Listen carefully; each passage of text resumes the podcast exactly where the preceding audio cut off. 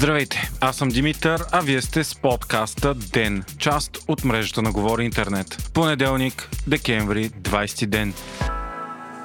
Темата за оставката на Иван Гешев като главен прокурор на България продължава да е на дневен ред. Ново съвместно разследване на медията БГ и гражданското движение Боец твърди, че преди 8 години Гешев е придобил незаконно част от собственост от фирмата за млечни изделия Жоси, една от най-големите в бранша. Това твърди един от собствениците на Жоси, Георги Георгиев. През 2013 година, по негови думи, той е потърсил помощ от Иван Гешев, тогава редови прокурор, за справяне справяне с проблем с неговия сътрудник Симеон Присадашки. Замяна на това Георгиев е прехвърлил част от фирмата на бащата на Иван Гешев. Малко по-късно обаче Гешев не удържа на думата си и се съюзява с Присадашки. Така в последствие Георгиев е загубил фирмата си, подпалили дома му и трябвало да плати 30 000 лева такса спокойствие. Сигналът за това е подаден към МВР. В интервюта пред медиите Георгиев казва, че подал сигнал за това още през 2015 година, но едва сега полицията му била била обърнала внимание. БГ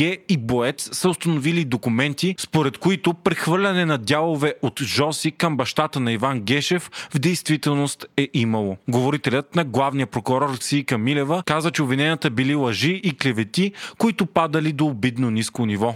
Междувременно, правосъдният министр Надежда Йорданова обяви пред нова телевизия, че ще внесе във Висшия съдебен съвет документи срещу главния прокурор, свързани с информацията за опит за придобиване на част от капитала на Жоси. Така Йорданова ще стане третият пореден правосъден министр, който подава сигнал срещу Гешев. Тя каза, че в момента срещу Гешев е вход целият възможен арсенал за реакция, с който разполага изпълнителната власт и Народното събрание. По думи на Йорданова, в рамките на следващите три месеца ще бъдат предприяти законодателни мерки, с които съществено ще се промени пейзажа и ще се създадат повече условия за освобождаване на главния прокурор. Тя очаква и съвсем скоро да бъде освободен председателя на антикорупционната комисия Сотир Цацаров, а самата комисия да бъде реформирана. По-късно в интервю пред BTV премиерът Кирил Петков заяви, че няма да се прави сделка за оставката на Гешев и че много се надява той сам да си я подаде.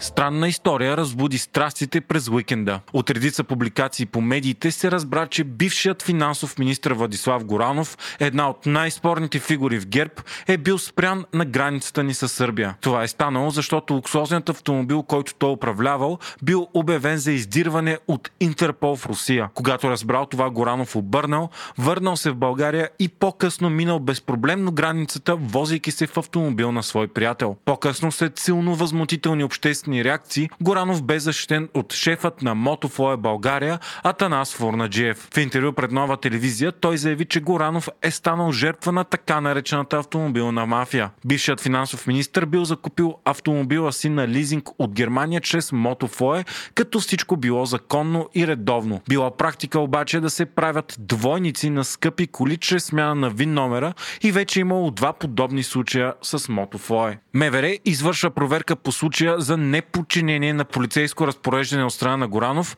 както и за действията на граничните полицаи. Горанов бе финансов министр до юли 2020 година. Имиджът му пострада тежко след като Васил Бошков заяви, че е плащал десетки милиони левове лично на Горанов в замяна на това да няма проблеми и да спестява данъци от хазартните си бизнеси. През лятото на 2021 година МВР пък започна данъчна ревизия на фирмата на Горанов заради закупуване на имоти, за които не е ясно как той е получавал средства средства. През 2018 година пък прокуратурата започна проверка на бившия финансов министр за престъпления по служба и търговия с влияние, защото от години живее в луксозния апартамент на бизнесмена Иван Сариев без да плаща найем. Поради липса на доказателства обаче проверката бе спряна. Две години от появата на COVID-19 по всичко лечи, че и тази коледа ще мине под знака на пандемията в Европа. На континента се наблюдава силно засилване на новите случаи заради много по-заразния вариант Омикрон. Великобритания би абсолютните си рекорди, достигайки през последната седмица до средно над 77 000 нови случая на ден. Нидерландия вече е в пълен локдаун, Дания затвори заведенията, а Гърция направи невъзможно влизането на нейна територия без PCR тест. Данните показват, че Омикрон се разпространява не само по-бързо, но и по-лесно преодолява защитата от ваксините. Междувременно Модерна обяви, че данните към момента показват, че вакцината на компанията предпазва и срещу Омикрон, особено при поставянето на трета доза. За сега компанията не смята да разработва нов вариант вакцина, която да е адаптирана към този коронавирус вариант. Други компании обаче, като например Pfizer BioNTech, вече разработват такава вакцина и тя се очаква да бъде пусната около април месец следващата година. Тот Уолтърс, върховният командващ на НАТО в Европа, е предложил усилване на военното присъствие на Алианса в България и Румъния. Пише от свои вътрешни източници Шпигел. Причината – струпването на войски на Русия на границата с Украина. Към момента НАТО отказва да коментира информацията на немското списание.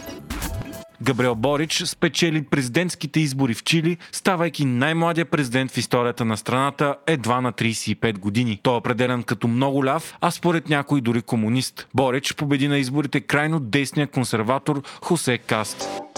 Вие слушахте подкаста Ден, част от мрежата на Говори Интернет. Епизода водих аз, Димитър Панайотов, а аудиомонтажът направи Антон Велев.